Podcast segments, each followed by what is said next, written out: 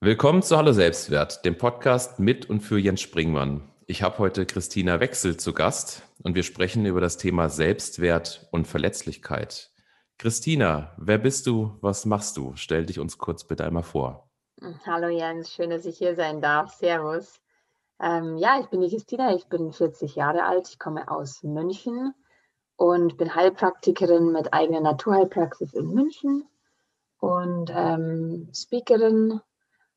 Ich teile sehr gerne meine Geschichte mit der Welt, weil ich gemerkt habe, dass es doch Auswirkungen zeigen kann. Es war auch so ein Zufall, wie ich dazu gekommen bin und habe auch letztens im März ein Buch veröffentlicht. Wer Flügel hat, braucht keine Beine. Also es ist gerade aktuell einiges bei mir los. Aber das ist voll schön. Ja, schön, dass du Zeit hast für unser Gespräch. Ich durfte dich ja auch kennenlernen, weil du mal bei mir auf der Bühne standst und auch dort über deine Geschichte erzählt hast. Und wir wollen ja über das Thema Verletzlichkeit sprechen, heute im Zusammenhang mit dem Thema Selbstwert. Ja, und da bringst du ja eine gewisse Lebensgeschichte mit. Und vielleicht möchtest du mich und auch die Zuhörer dort mal mit draufschauen lassen. Mhm. Ja, die Geschichte beginnt eigentlich mit einem Spruch, den ich auf einer Party auf dem Badezimmerspiegel hängen habe sehen. Und zwar war das bei meinem alten Schulfreund von mir, da stand Folgendes drauf: Schicke das Kind, was du liebst, auf Reisen. Von den Erfahrungen her im Leben kommt nichts dem Reisen gleich. Und dann drunter japanisches Sprichwort. Und das hat mich dann so inspiriert, weil ich meine, man hört und sieht ja immer wieder mal den einen oder anderen Spruch, aber der hat irgendwas in mir bewirkt, dass ich mir den dann selbst zu Hause diesen Spruch auf dem Badezimmerspiegel geklebt habe. Und jedes Mal, wenn ich eben in den Spiegel geschaut habe, dann hat mich das an meinen großen Traum eben dann erinnert, an einer Weltreise. Und dafür wollte ich innerhalb kürzester Zeit sehr viel Geld verdienen und bin dann nach der Lehre zur Hotelfachfrau nach Zürich gezogen und dann hatte ich alle Vorbereitungen getroffen nach 2 Jahren. Also dort hatte ich übrigens die beste Zeit meines Lebens. Ich habe wahnsinnig tolle Leute kennengelernt und habe gefeiert, als gäbe es keinen Morgen. Und genau, ich hatte eigentlich schlichtweg das perfekte Leben und war mir dessen aber nicht bewusst bis zu dem Zeitpunkt, als mich meine Mutter anrief und sagte, dass sie sehr schwer krank ist. Und mein Vater sagte mir dann, dass sie an Krebs erkrankte. Und ja, das war dann so ein Thema, was ich verdrängt habe, weil mit 24 an Krankheit zu denken, war halt doch nicht so gerade, passte zu dem Lifestyle, was ich damals geführt hatte. Und meine Mutter war auch meine absolute Seelenverwandte und meine beste Freundin und beste Ratgeberin. Also mir ein Leben ohne sie vorzustellen, das war einfach nicht möglich. Und ein halbes Jahr später rief sie wieder an und sagte, sie ist wieder gesund und ich kann jetzt meine Weltreise buchen. Und mir ist nicht nur ein Stein, sondern ich glaube eine komplette Felswand von meinem Herzen gefallen. Und dann habe ich angefangen, diese Reise zu buchen. Ich hatte dann All-Around-the-World-Ticket, ich habe gekündigt, ich habe ein Work-and-Travel-Visa in Australien beantragt. Und wenige Wochen bevor diese Reise losgehen sollte, erkrankte meine Mutter zum 2. Mal und ist wieder in die Klinik. Und daraufhin habe ich meinen Flug wieder storniert und bin nach Hause gezogen, um für sie da zu sein und sie zu pflegen, wenn sie wieder heimkommt. Aber leider ist sie nie wieder nach Hause gekommen und ist wenige Wochen später ist sie dann noch verstorben. Und ja, das hat mir in dem Moment den Boden unter den Füßen weggerissen, weil ich nicht wusste, wie ich mein Leben ohne sie meistern soll. Und als wir dann ihre Sachen aussortiert haben, also die Familie, ist mir dann ihr Lieblingsbuch Der Alchemist von Paulo Coelho in die Hände gefallen. Und als ich das gelesen habe, das hat mich dann so an meinen eigenen Traum erinnert, dass ich mir gedacht habe, also nichts würde die Mami lebendiger machen. Und es war auch immer in ihrem Sinne, dass ich diese Reise oder diesen Traum verwirkliche. Und dann habe ich diese Reise gemacht. Ich bin ein halbes Jahr später nach ihrem Heimgang, bin ich nach Australien geflogen und war dort 5 Monate unterwegs, immer wieder mit einer anderen Konstellation von Freunden, hauptsächlich Freunde aus Zürich. Und ja, habe echt eine tolle Zeit gehabt und war wieder auf dem Weg, so, ja, so richtig Heilung zu erfahren. Und irgendwann habe ich beschlossen, mit 3 weiteren Freunden, dass wir jetzt endlich zu dem Ayers Rock fahren. Und das, wenn es etwas auf der Nummer 1 Bucketliste stand, dann war das dieser rot leuchtende Fels mitten im Outback von Australien. Ich habe mir gedacht, hey, das kann nur ein spiritueller Ort sein. Ich meine, es war ja auch noch der Heilige Berg oder ist der Heilige Berg von den Aborigines. Und ich wollte auch diese unendliche Weite und diese Stille vom Outback auch erleben. Ja, und dann knapp ein Jahr nach Mamis Tod waren wir auf dem Weg zum Ayers Rock und hatten da einen sehr schweren Autounfall. Und ja, einer meiner besten Freunde, der Ronny, der ist leider noch am Unfallort verstorben. Es war ein sehr, sehr heftiger Autounfall. Wir haben es 5 bis 6 Mal überschlagen. Und ich selbst war sehr schwer verletzt. Und weil wir wirklich in the middle of nowhere waren, hat es 12 Stunden gedauert, bis ich ins Krankenhaus transportiert wurde. Ich wurde dann abgeholt mit den Flying Doctors und schon alleine der Flug war 4 Stunden und dann ging es erstmal darum, mit den Ärzten zusammen natürlich, ohne die hätte ich es nicht geschafft, erstmal zu überleben.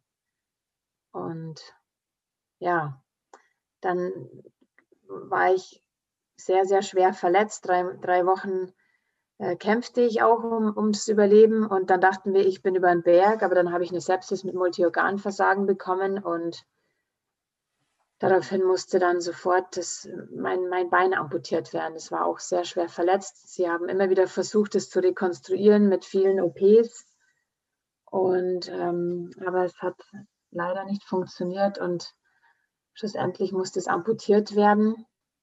Und das ist echt total ironisch, weil 2 Tage lang hatte ich dann gar keine Schmerzen mehr. Ich hatte unglaubliche, höllische Schmerzen am ganzen Körper.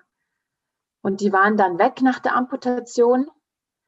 Und mein Bruder und mein Vater, die sind zum Glück sofort zurück, oder nicht zurück, die sind zu mir nach Australien geflogen. Und mein Bruder fragte mich dann auf der Intensivstation, ja, also ganz ehrlich und aufrichtig hat er mich gefragt, wie geht's dir denn jetzt damit, dass du dein Bein verloren hast? Und dann habe ich gesagt, ich meine, ich war auch voll gepumpt mit Schmerzmitteln, habe ich gesagt, ja, ich finde es gar nicht so schlimm, weil jetzt sind diese Schmerzen endlich weg. Aber 2 Tage dann nach der Amputation folgten die an Phantomschmerzen und diese Schmerzen haben jegliche Schmerzen zuvor komplett übertroffen. Und insgesamt war ich dann in Australien 7 Wochen im Krankenhaus und wurde dann extrem aufwendig nach Murnau, nach Bayern, in eine Unfallklinik transportiert. Genau, und insgesamt war ich ein halbes Jahr im Krankenhaus und da ging es wieder darum, zurück ins Leben zu gehen, im wahrsten Sinne des Wortes. Die Geschichte, so wie du sie jetzt schilderst, ist ja auch bildlich gesprochen einschneidend in vielerlei Hinsicht. Jetzt hat mich vor allem bei dem Vortrag, bei dem ich dabei sein durfte, wo ich deine Geschichte schon das erste Mal gehört habe, natürlich auch beeindruckt, wie du anschließend mit dieser Situation umgegangen bist und auch immer noch bis heute umgehst. Und ich kann mir nur vorstellen, dass natürlich ein Einschnitt, vor allem auch körperlich, im ersten Moment auch was mit dem Selbstwertgefühl einer Person macht. Absolut, ja. Wenn du möchtest, teile gerne deine Gedanken mit mir dazu. Also als ich auf der Intensivstation lag und mich selber vor lauter Schmerzen nicht mehr selber umdrehen konnte, also es hat 4 Krankenschwestern gebraucht, um mich mit diesen ganzen Schläuchen und Fixateur und Verbände mich umzudrehen oder mich immer wieder die Lage zu ändern. Da dachte ich mir echt, über was definiere ich mich eigentlich im Leben? Ich kann nichts mehr machen. Ich bin total abhängig von anderen Menschen. Ich kann nicht mal selber irgendwie auf die Toilette gehen. Ich kann nicht aufstehen. Und ja, also wo ich dann in Murnau dann war, dann lichtete sich auch wie so eine Art Schleier, weil die Schmerzmittel auch weniger wurden. Und da wurde mir erst da auch richtig bewusst, was überhaupt passiert war. Also ich hatte einen schweren Autounfall, der Ronny ist tot, mein Bein wurde amputiert und das Schlimme und das Herausforderndste für mich ist, wie soll ich das jetzt alles ohne meine Mami schaffen, weil sie war auch noch Heilpraktikerin und die hätte ganz genau gewusst, was zu tun ist und hat mich immer ja, tief berührt in meinem Herzen. Und ich stellte mir dann auch sehr, sehr viele Fragen. Nicht nur, also klar, ich feierte nicht nur die größte Pity-Party der Welt und fragte auch nicht nur den Architekten da oben, wie ich ihn auch im Buch nenne, hey, warum ich und warum gerade alles innerhalb eines Jahres? Und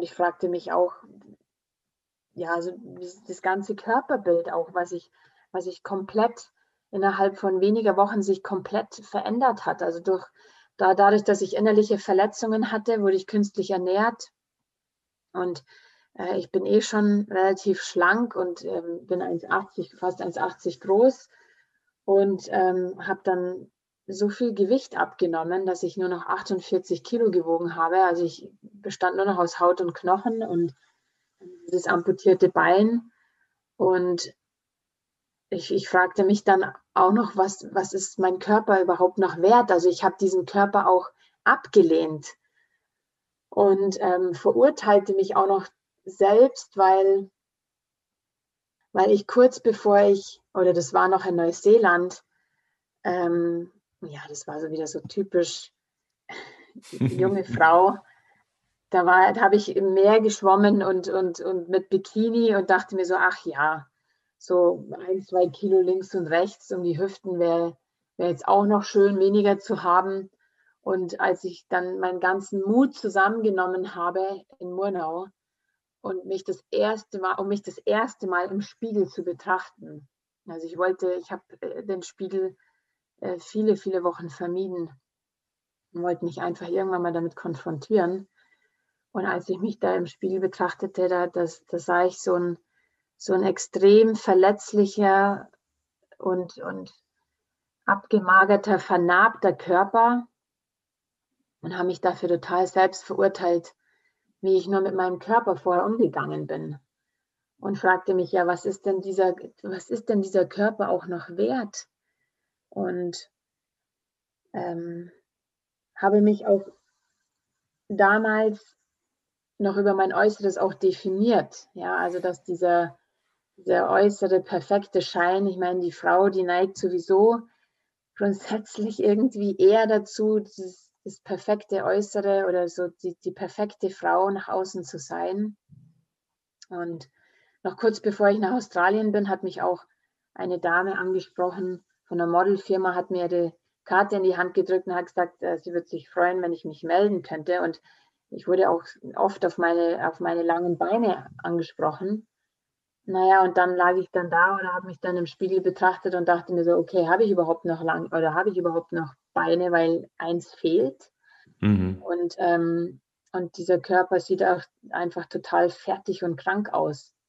Und so jetzt im Nachhinein betrachtet, also auch dieses Buch zu schreiben, war nochmal ein ganz wichtiger Heilungsprozess für mich, weil also dein Bewusstsein ändert sich natürlich immer im Laufe deines Lebens. Der Unfall war mit 25, mit 24 habe ich meine Mutter verloren und das Buch habe ich mit 39 geschrieben oder mit 38 habe ich dann angefangen und da hast du ein ganz anderes Bewusstsein auf einmal. Du beschäftigst dich mit anderen Themen und bekommst auch einen anderen Blickwinkel auch auf deine eigene Lebensgeschichte und so war das auch meinem Körper gegenüber, weil in dem Moment hätte ich eigentlich echt ein großes Fest feiern sollen, dass dieser Körper, der total abgemagert und fertig war, der hat überlebt.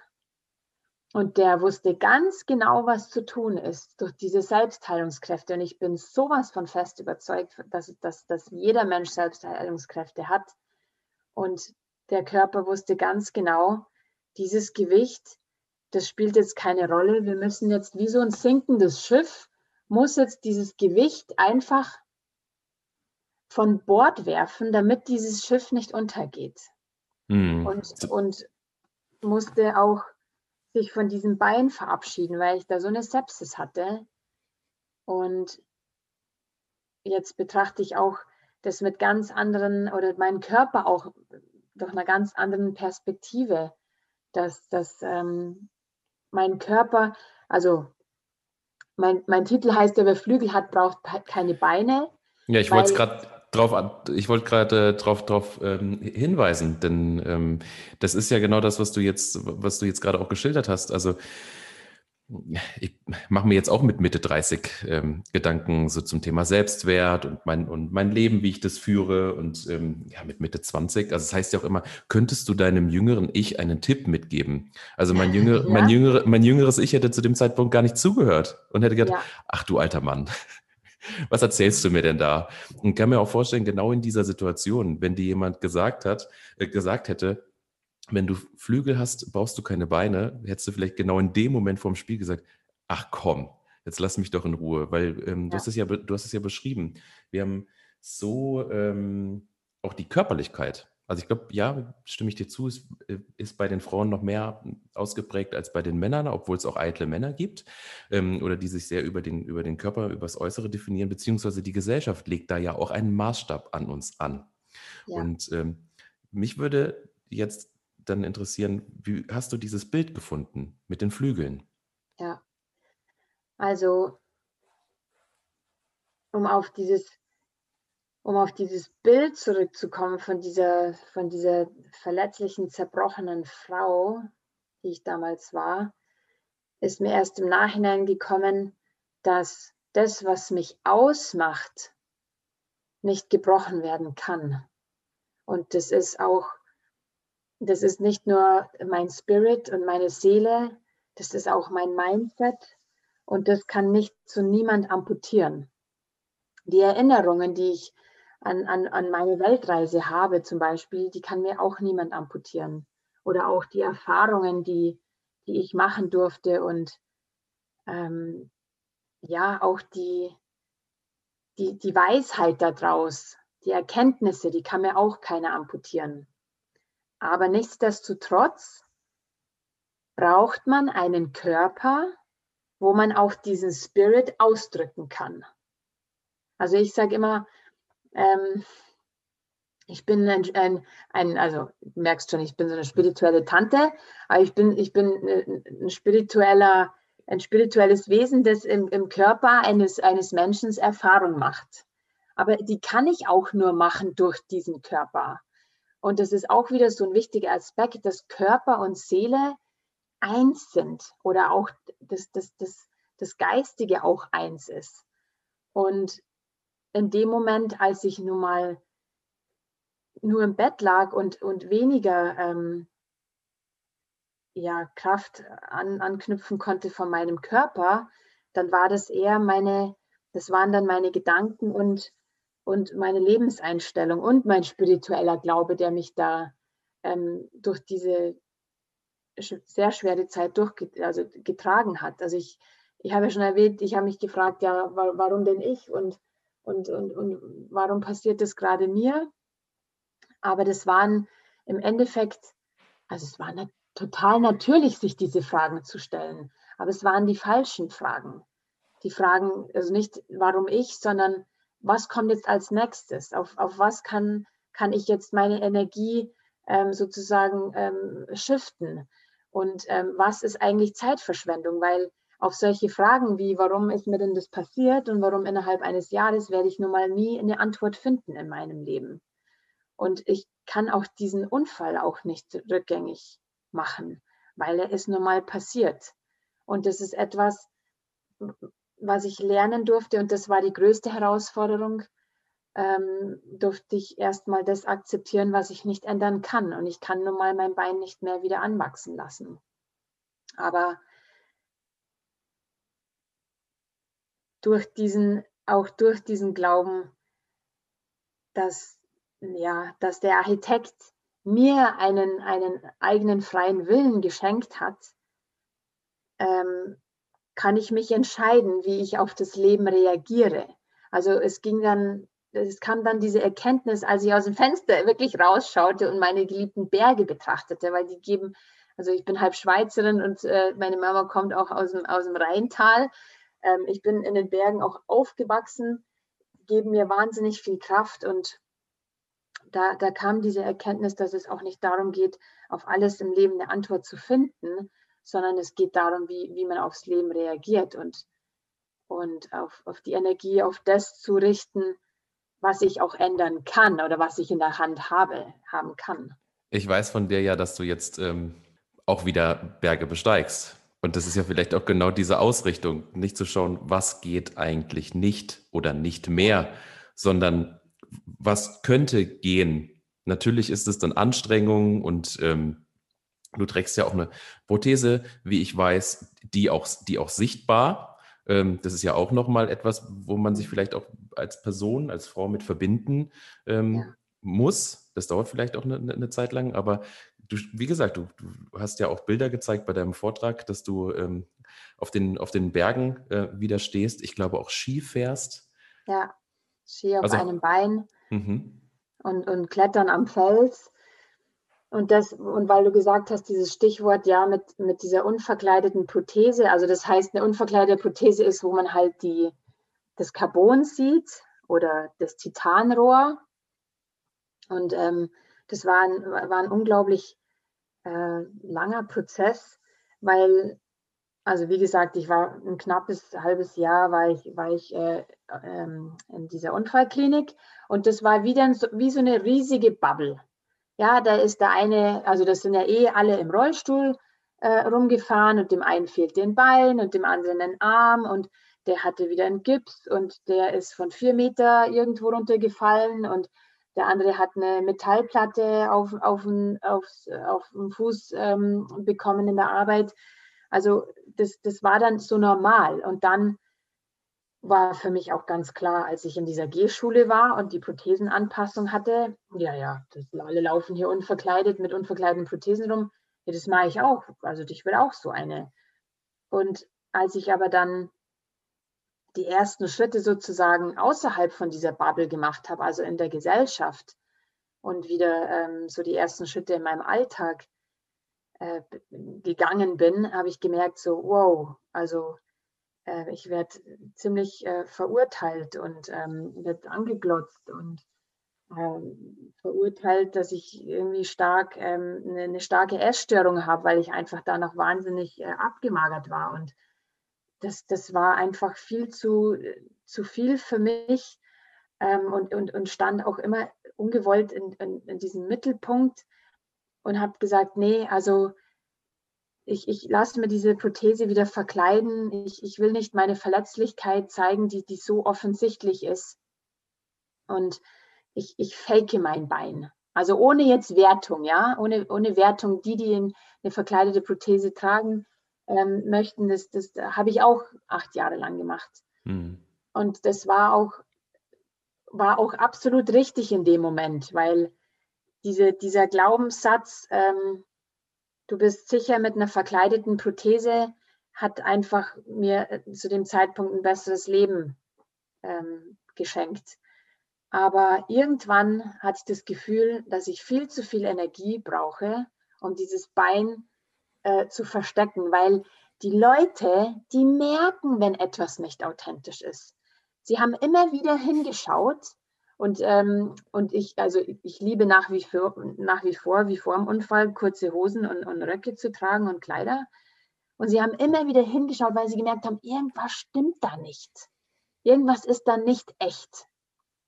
Und ich war dann im wahrsten Sinne des Wortes, war ich ein Laufmodel, auf einer Orthopädie-Technik-Messe. Also ich habe dann eine Prothese gelaufen und vorgetragen.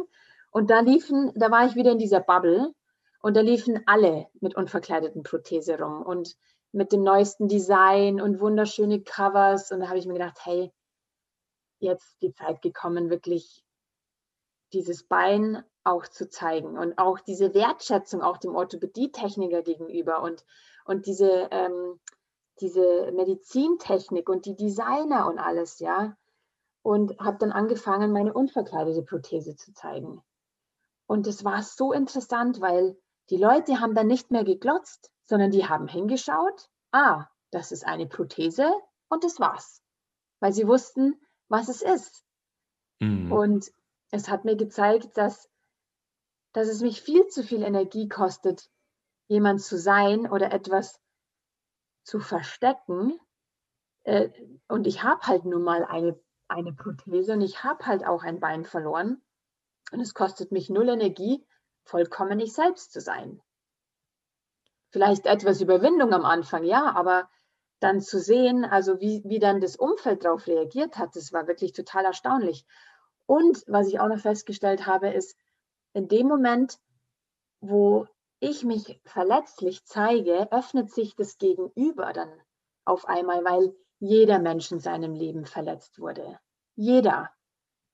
Und jeder hat diese Erfahrung schon mal gemacht. Und da trifft man sich dann auf einer ganz demütigen und ehrlichen Ebene. Und dann öffnet sich das Gegenüber auch auf einmal und erzählt auch so von seinen Erfahrungen, die ihn verletzt haben im Leben und auch die Erkenntnisse vom anderen.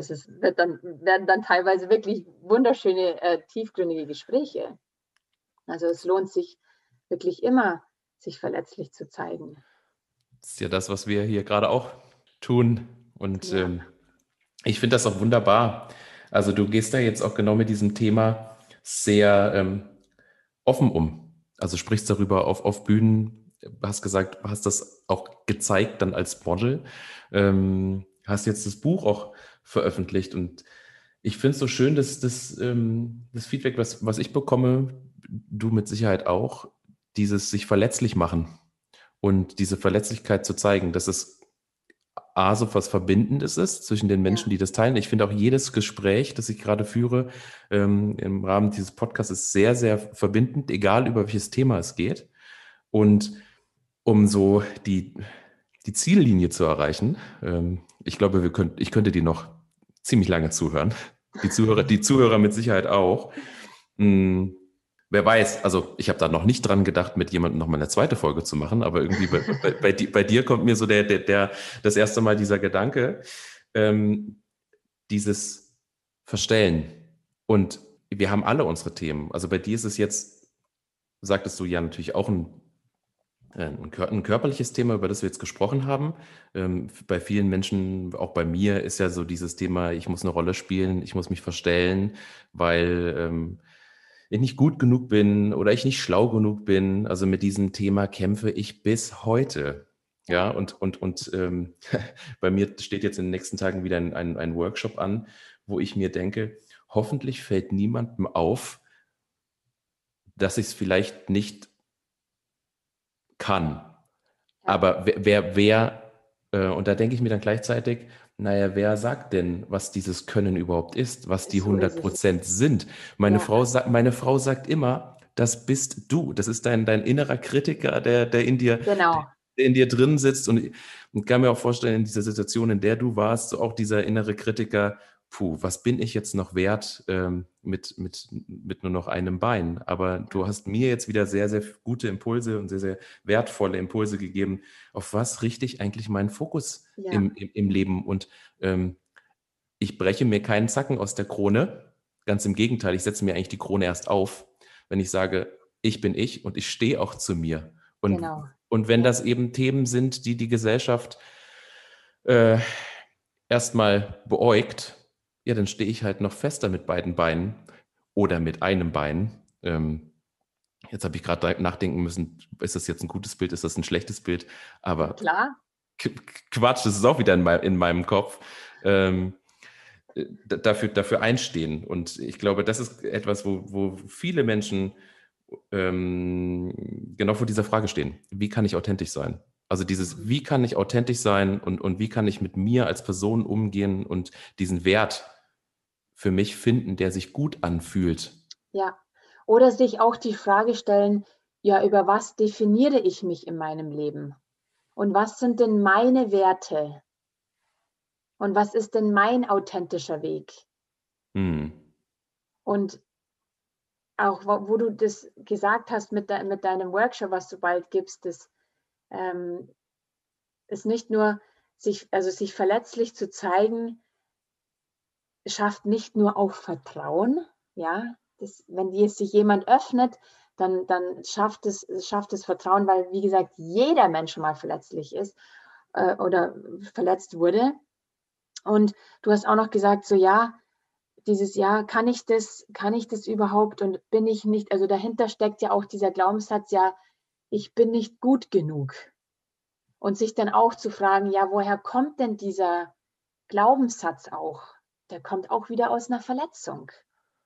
Von irgendwann mal, ja, warum denke ich, ich bin nicht gut genug? Welche Erfahrung steckt denn dahinter? Ja, ich komme immer mehr dahinter, dass es bei mir dieses Thema, mach keine Fehler. Und wir sprechen immer über Fehlerkultur und so. Und ich denke, ich bin da nicht der Einzige, der quasi diesen Glaubenssatz hat, ich bin nicht gut genug, aus einer Erfahrung vielleicht, die ich verdrängt habe. Ne, ich kann mich nicht dran erinnern, wo die wann mal stattgefunden hat, ob sich das wiederholt hat. Aber das ist wie so ein Surren im Hintergrund. Mach keine Fehler, du hast immer nur einen Versuch. Ja. Und wenn du einen Fehler machst, dann stehst du allein da, was ja auch völliger Quatsch ist. Also Wenn wir nichts wagen, dann machen wir auch keine Fehler. Absolut, das hat doch Albert Einstein auch irgendwie gesagt, kam es mir jetzt auch spontan. Wenn man noch nie einen Fehler gemacht hat im Leben, dann hat man auch nie etwas ernsthaft versucht. Ja. Weil das gehört einfach dazu. Ja, das ist ja auch das Leben. Das ist ja auch das Leben. Das kommt ja auch durch den Schmerz oder das klingt jetzt wirklich sehr negativ, aber das ist halt nun mal so. Ich hätte mich niemals gefragt, über was definiere ich meinen Körper, wenn ich nicht, also vielleicht wäre das irgendwann im Laufe des Lebens, weiß ich nicht, mit 50 oder mit 60 noch passiert, aber mit so jungen Jahren wurde ich da, hat mich sozusagen das Schicksal dahin geführt, mir andere Fragen zu stellen. Zum Glück. Ja, und ich glaube, so zum Schluss bleibt mir nichts anderes übrig, aber es ist auch so ein blöder Satz, mir bleibt nichts anderes übrig. Klammern wir das mal aus. Aber ich komme zurück zum Anfang. Jeder ist verletzlich oder wurde auch mal verletzt und einen gesunden Umgang mit dem Thema Verletzlichkeit zu finden und Verletzlichkeit auch zu zeigen.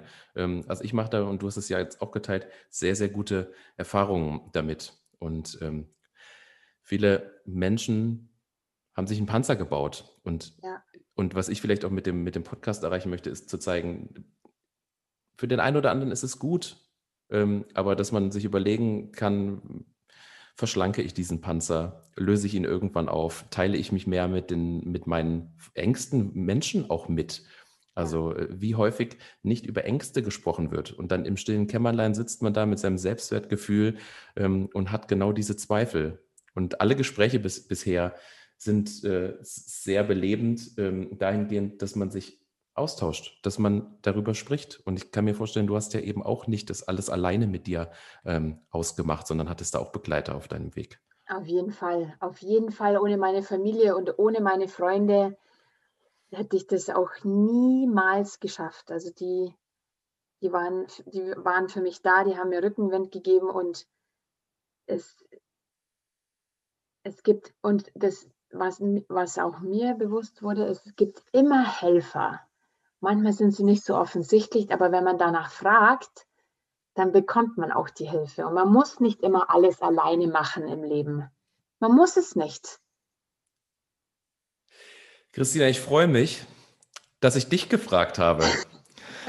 ob du Lust hast, mit mir zu sprechen. Und ich danke dir für deine Offenheit in unserem Gespräch. Ich danke dir, dass du so offen mit deinem Thema umgehst, dich verletzlich zeigst.